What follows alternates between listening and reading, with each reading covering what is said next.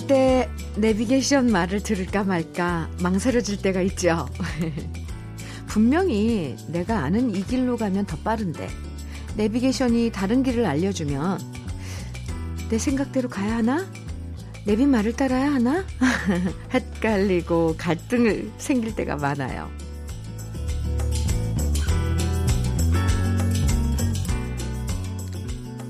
주위 사람들과 얘기할 때도 마찬가지죠. 내 생각과 다른 얘기들을 들었을 때 그 조언을 따를까? 그냥 내 생각대로 밀어붙일까? 갈등하게 되는데요. 한 번쯤은 못 이기는 척 내 고집을 한번 꺾어봐도 괜찮을 것 같습니다. 내가 모르는 길을 내비게이션이 알려주는 것처럼 우리가 몰랐던 세상살이의 지혜들이 다른 사람들 얘기에 담겨 있을 때도 많거든요. 기분 좋은 추억으로 안내해드리는 음악 내비게이션 주현미의 러브레터예요. 8월 13일 토요일 주현미의 러브레터 첫 곡은요. 장현철의 걸어서 하늘까지 들었습니다. 강석한님 청해 주셨죠? 네.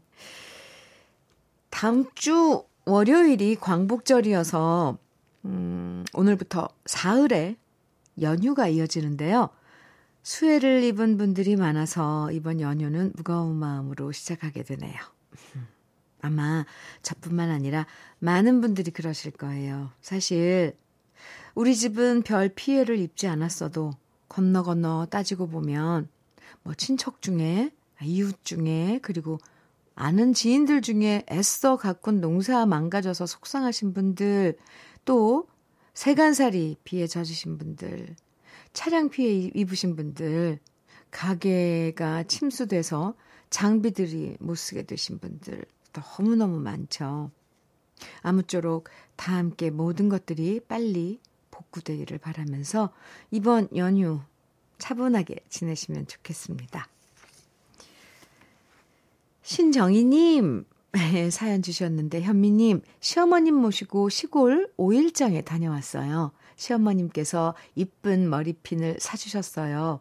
제가 시집 올 때 참 고왔는데, 고생시켜서 미안하다고 말씀하시는데 울컥했답니다. 어머님, 저는 고생한 거 하나도 없어요. 늘 건강하세요. 아유. 네, 시집 와서 그렇게, 음, 고생시켰다고 생각하시는 시어머님이, 음, 예쁜 머리핀을 하나 사주셨는데, 그러면서, 아이고, 시집 올 때 참 고왔는데, 고생시켜서 미안하다. 아, 참 어머님 마음이 어떠셨을까요? 신정희 씨. 참 따뜻한 그런 풍경이네요. 네. 어머님께 안부 좀 전해주세요. 신정희님껜 떼장갑과 비누 세트 보내드릴게요.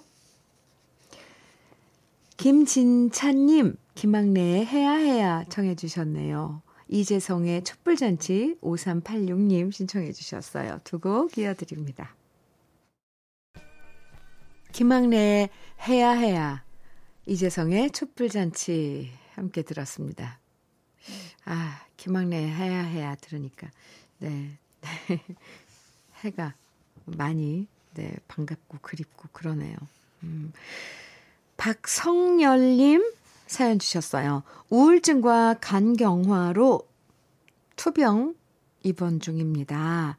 매일 아침 러브레터 들으며 마음부터 치료합니다. 나를 병으로부터 지키는 무기는 자존감이 아닌가 생각합니다.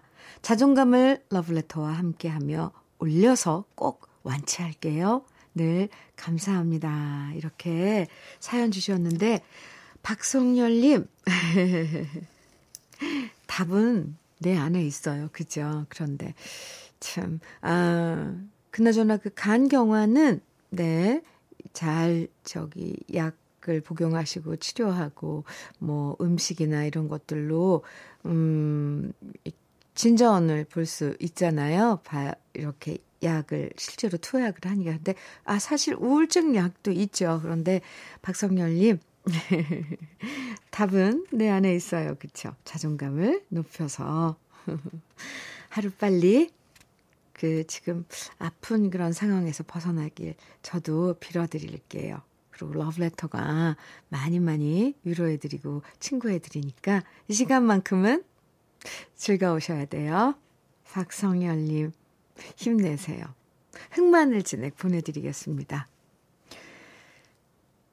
김순옥님 사연 주셨어요. 주디, 저 떡볶이집 오픈을 앞두고 있어요. 그동안 가게 오픈 준비하느라 힘들기도 했고, 마음고생이 심했거든요. 고생한 만큼 장사 잘 돼서 대박 났으면 좋겠어요. 부모님이 옆에서 많은 힘이 되어 주셨네요.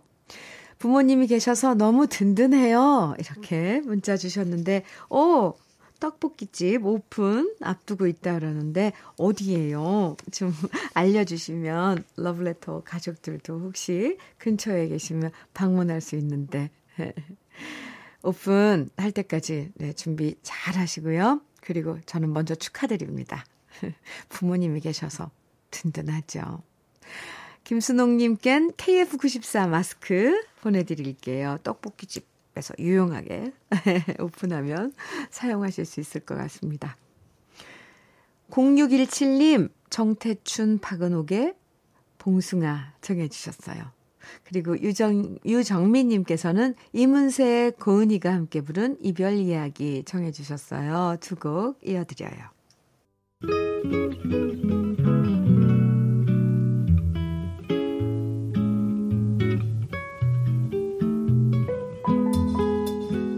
마음에 스며드는 느낌 한 스푼. 오늘은 이생진 시인의 추억입니다.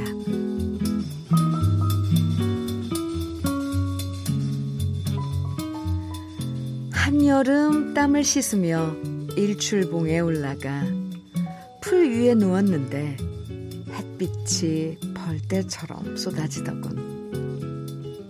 여기서 누굴 만날까? 장미 같은 여인인가, 가시 찔린 여인인가. 그런 것 다 코웃음 치다가 내려오는데, 신혼여행으로 온 한 쌍의 부부, 셔터를 눌러달라고 하더군. 그 사람들 지금쯤 일라밀려 두었을 거다. 그 사진은 사진첩에 묻어두고 이혼할 때쯤 되었을 거다. 이혼하거든 여기서 바다랑 살지.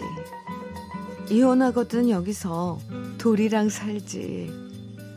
이혼하거든 여기서 추억이랑 살지.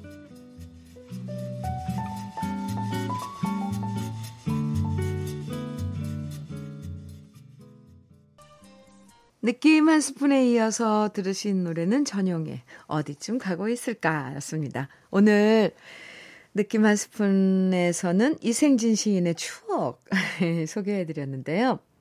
아마도 오래전 제주도에서 만났던 신혼부부를 떠올리면서 이 시를 썼던 것 같죠? 그때 사진 찍어줬던 그 신혼부부는 어디서 어떻게 살고 있을까? 시인의 상상이 참 재밌는데요. 그땐 알콩달콩 했지만 아마도 그 부부 세월의 풍파를 겪으면서 지금은 그 달달함이 사라졌겠지. 그래도 예전 추억을 간직하고 있으니까 비록 지금 사는 모습이 예전 같지 않아도 잘 살아가겠지. 이렇게 나름대로 긍정적인 상상을 해보게 되는 것 같아요. 음, 왠지 이 시를 보니까 오래전 깊숙이 넣어두고 보지 않았던 신혼시절 사진을 한번 꺼내보고 싶어지는데요. 네. 0985님, 노영심의 그리움만 쌓이네 청해주셨어요. 박정훈의 먼 훗날에는 정민식님 청해주셨고요. 두 곡 이어드립니다. 노영심의 그리움만 쌓이네, 박정훈의 먼 훗날에 두 곡 들으셨습니다. 주현미의 러브레터와 함께하고 계세요. 3041님. 문자 주셨어요. 현미님, 제가 중학교 2학년 수학 과외를 하고 있는데요. 어제 학생이 질문한 수학 문제를 열심히 풀어주고 있는데 정말 어려운 문제가 나와서 당황했습니다. 제가 마치 시험 보는 것처럼 그 문제를 풀기 위해 파고들기 시작했는데 결국 풀지 못하고 집에 갈 시간이 돼버려서 그냥 나왔거든요. 과외 선생님도 사람인데 모든 문제를 풀 수 있는 건 아니잖아요. 그쵸? 하지만 아무래도 과외가 끊길 것 같은 불안한 예감이 들어요. 아고, 중학교 2학년 수학이 그렇게 어려워요? 그리고 이게 문제, 질문한 학생이 질문을 했어요? 아니면 수학 문제집에 있으면 뒤에 보면 왜 답, 답안지 있잖아요. 아유, 맞아요. 선생님이라고 어떻게 다 풀어요, 문제를. 근데 과외 끊기면 안 되는데, 어쩌죠? 3041님, 힘내세요. 아이고, 혹시 집에 가셔서 밤새 문제 푸신 거 아닌지 모르겠네요. 아이스 커피 보내드릴게요. 명노성님, 음, 사연입니다.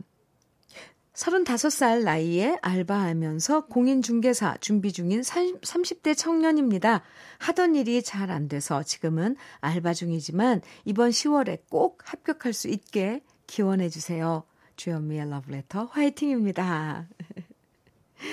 아, 명노성님, 10월에, 아, 이제 얼마 안 남았네요. 아, 있을 공인중개사 시험 꼭 합격해서 네, 자격증 따시기 바랍니다. 제가 많이 빌어드릴게요.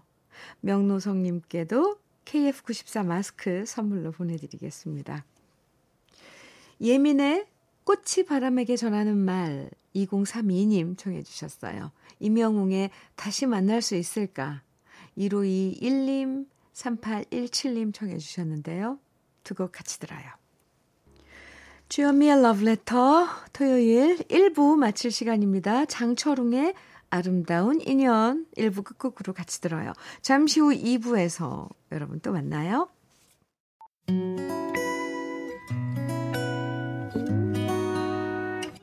혼자라고 느껴질 때 할 일이 많아 숨이 벅찰 때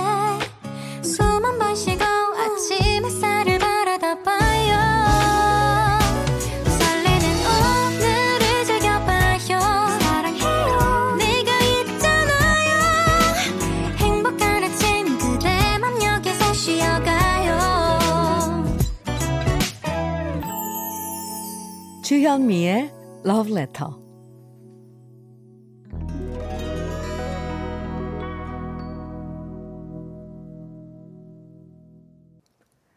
주현미의 Love Letter 토요일 2부가 시작됐는데요. 2부에선 우리들의 그리운 추억과 노래들 만나보는 시간 꺼내들어요와 함께 합니다.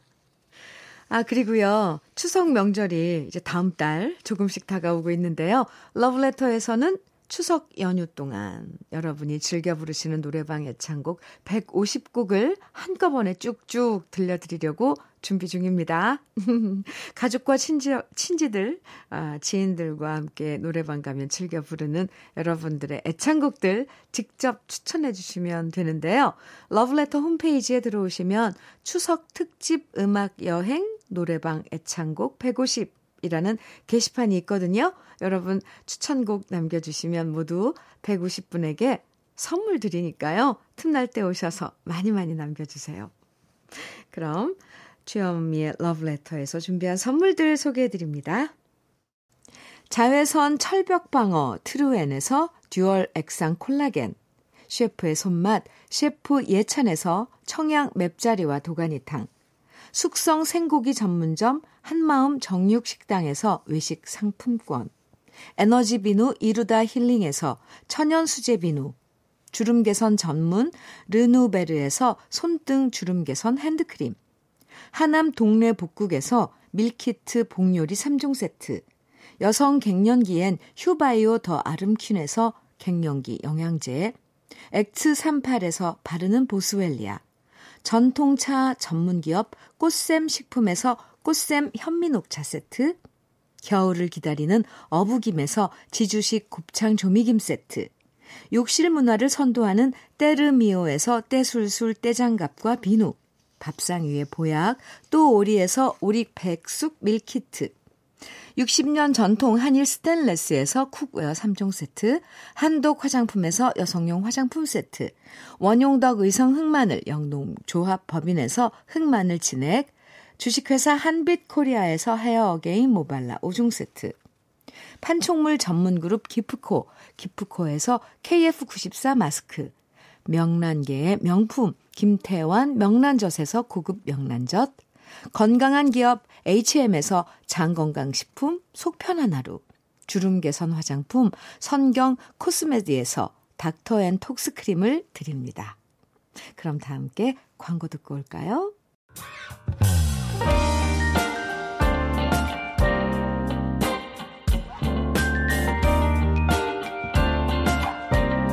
달콤한 아침 주현미의 러브레터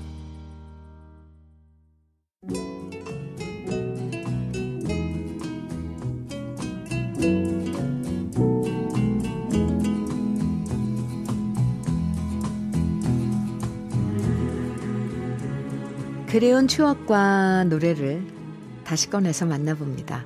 토요일에 함께하는 꺼내들어요. 사연 소개된 분들에게 모두 오리백숙 밀키트와 떼장갑과 비누 세트 선물로 드리고요. 오늘 첫 번째 사연의 주인공은 김정임 씨입니다.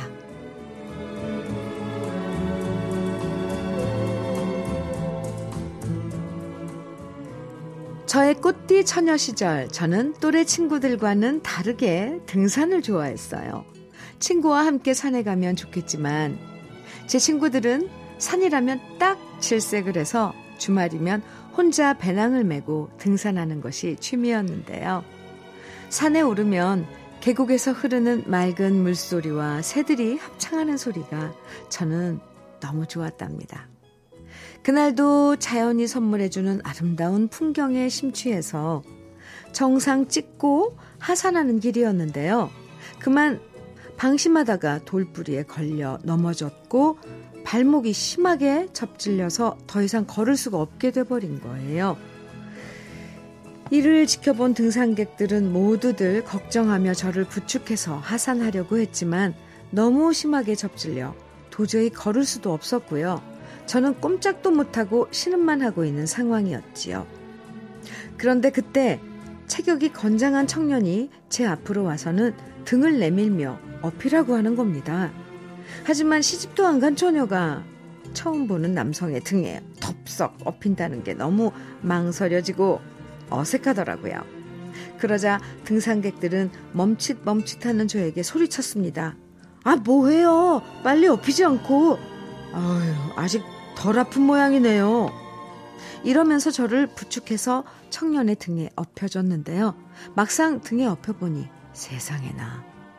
어쩌면 그렇게 청년의 등짝이 태평양처럼 넓고 듬직하고 포근하던지요. 저는 발목이 아파도 애써 참으며 큰 소리 못 내고 끙끙 앓았는데요.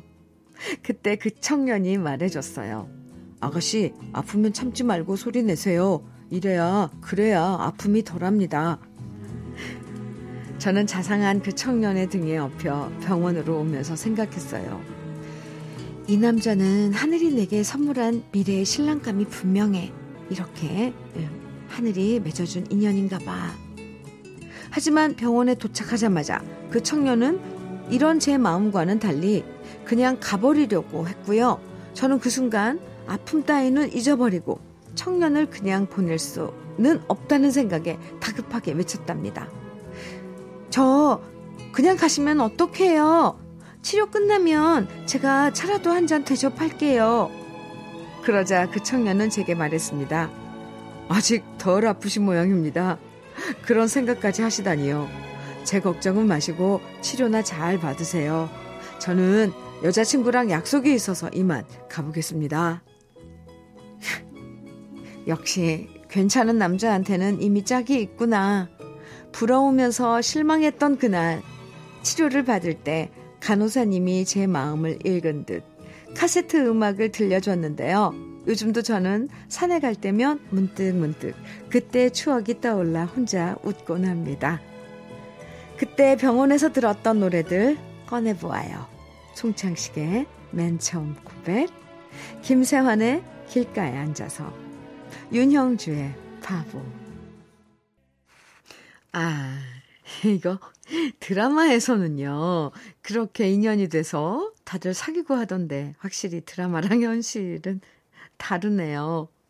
아, 그래도 산에서부터 병원까지 김정임 씨를 업고 와줬던 그 멋진 청년. 아이고, 참 고맙고 멋진 사람이네요. 매너도 좋고요.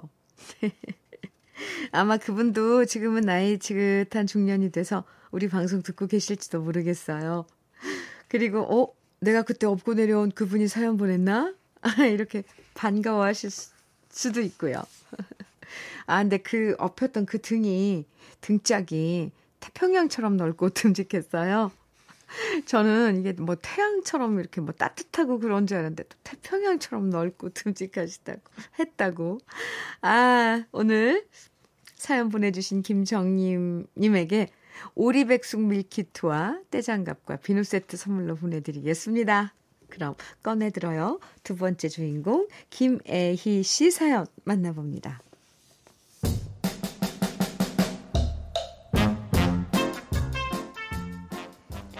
오빠는 어릴 때부터 공부 잘하기로 우리 동네 최고였습니다. 시험만 봤다 하면 100점을 맞았고요. 못하는 게 없어서 성적 우수상부터 글짓기상, 경필 대회상 등등 상장을 수두룩하게 받아왔고요. 그때마다 부모님은 오빠가 받아온 상장들을 자랑스럽게 액자에 넣어서 벽에 걸어 두셨습니다. 그리고 집에 손님들이 놀라 오면 벽에 걸린 수많은 상장들을 자랑스럽게 보여주셨고, 그럼 손님들은 입을 모아 공부 잘하는 아들을 둬서 너무 좋겠다. 입에 침이 마르도록 칭찬하셨죠. 그런데 너무 잘난 오빠가 있으니 상대적으로 쪼그라드는 게 바로 저였습니다. 국민학교에 가도 선생님들은 모두 두 살 차이밖에 안 나는 전교 1등 우리 오빠를 다 알고 계셨고요. 상대적으로 오빠랑 저를 비교하는 얘기를 참 많이도 하셨습니다. 그리고 오빠는 저렇게 공부를 잘하는데 전교 1등 오빠를 둔 동생이 왜 성적이 이렇게 안 나올까? 이해를 못 하셨는데요. 부모님도 저한테 공부하다가 모르는 게 있으면 오빠한테 물어보라고 하셨지만, 오빠는 자기 공부는 잘했어도 동생한테 공부를 잘 가르쳐 주는 사람은 아니었습니다. 알아듣지도 못할 어려운 얘기를 귀찮다는 듯 하다가 제가 이해를 못해서 한 번 더 물어보면 왜 이런 것도 모르냐고 짜증내고 저를 무시했거든요. 그럴 때마다 저도 화가 나서 공부 안 해버리고 그러다 보니 오빠는 항상 전교 1등, 저는 상대적으로 상장 하나 받아본 적 없는 공부는 그저 그런 아이가 돼버렸는데요. 상장 하나 없었던 제가 국민학교를 졸업하면서 유일하게 받았던 게 바로 개근상이었습니다.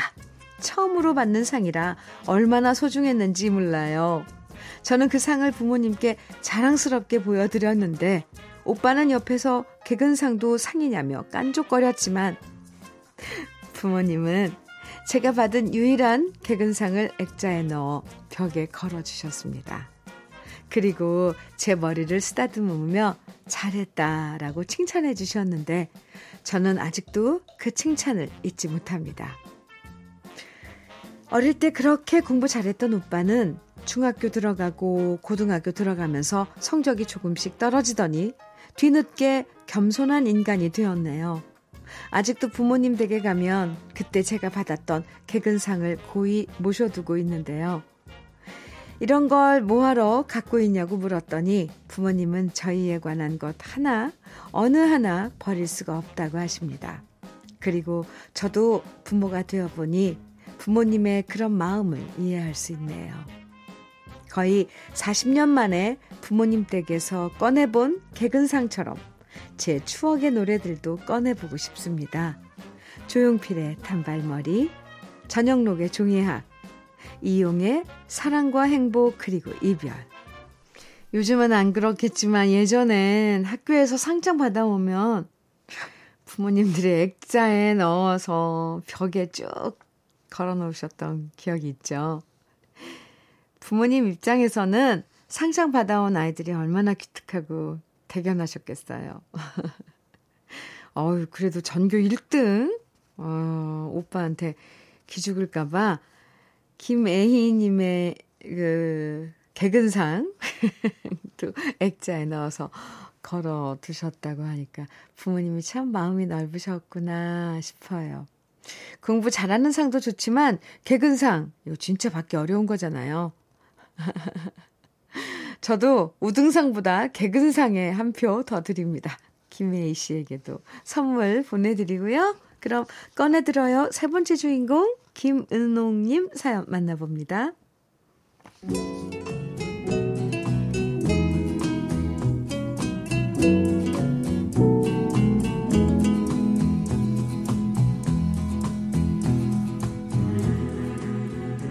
보석함이라고 하기엔 너무 거창하지만 저에겐 오래된 보물 상자가 하나 있습니다. 그 상자 안에는 저의 몇 개 안 되는 반지와 목걸이가 있고요. 아이들 돈, 돌반지가 한 개씩 들어있는데요. 그 중에 가장 특별한 것은 바로 금으로 된 쌍가락지랍니다.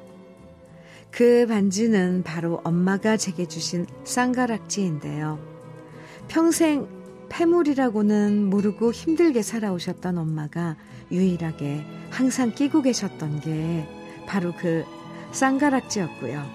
엄마는 그 반지를 애지중지 하셨답니다. 그런데 시집간 제가 형편이 어렵다는 소식을 들으신 엄마가 하루는 저희 집에 오셔서 저한테 이런 얘기를 하셨어요. 내가 나이가 드니까 손가락도 가늘어지는지 반지가 자꾸 빠진다. 이러다 잃어버리면 어쩌니? 그러니까 이제부터 이 반지는 네가 갖고 있거라. 혹시라도 제가 자존심이 상할까봐 대놓고 말씀은 안 하셨지만 형편이 어렵고 급할 때 그 반지를 팔아서 쓰라고 일부러 저한테 주신 거였습니다. 저는 괜찮다고 말했지만 엄마는 부득부득 그 쌍가락지를 저한테 주셨는데요. 솔직히 살면서 몇 번은 급하니까 그 반지를 팔아서 쓰고 싶은 적도 많았습니다. 하지만 차마 그 쌍가락지를 팔 수가 없었네요. 다른 형제들보다 공부도 못하고 말썽만 부렸고 사는 것도 어려워서 늘 엄마한테는 안타까운 자식이 저였는데요. 자라면서 엄마께 야단을 많이 맞은 만큼 그런 저를 달래주시면서 챙겨주신 엄마의 쌍가락지는 엄마의 소중한 마음이기도 했습니다. 그래도 다행인 것은 그렇게 항상 엄마의 아픈 손가락이었던 딸이지만 지금은 아주 잘 지내고 있습니다. 그리고 엄마의 쌍가락지를 안 팔았던 게 얼마나 다행이었나 생각합니다. 지금도 엄마의 손을 만지듯 엄마의 반지를 꺼내보고 만질 수 있어서 얼마나 감사한지 모르겠습니다. 이 반지를 제 보물상자에 잘 간직하고 있다가 할머니의 사랑과 마음까지 우리 아이에게 물려줄 생각이고요. 우리 엄마가 항상 부엌에서 흥얼흥얼 부르시던 노래 신청합니다. 조미미의 앵두나무 처녀, 주현미의 짝사랑, 송민도의 물새우는 강원도.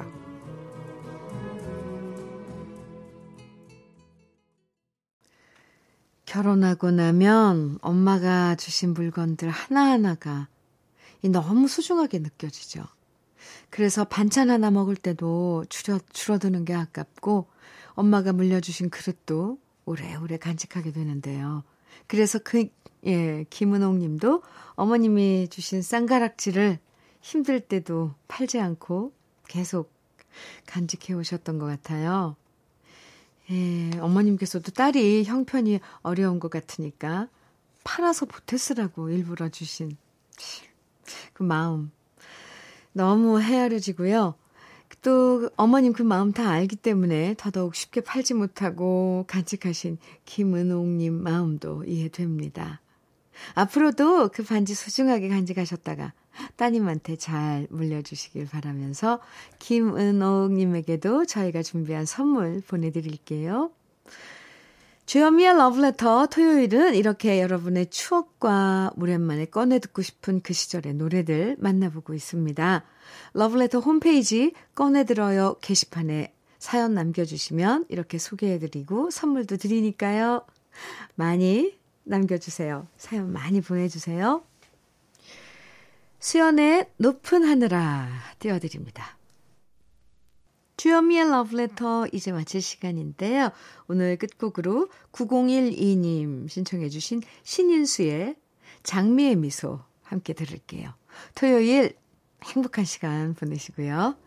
지금까지 러브레터 주현미였습니다.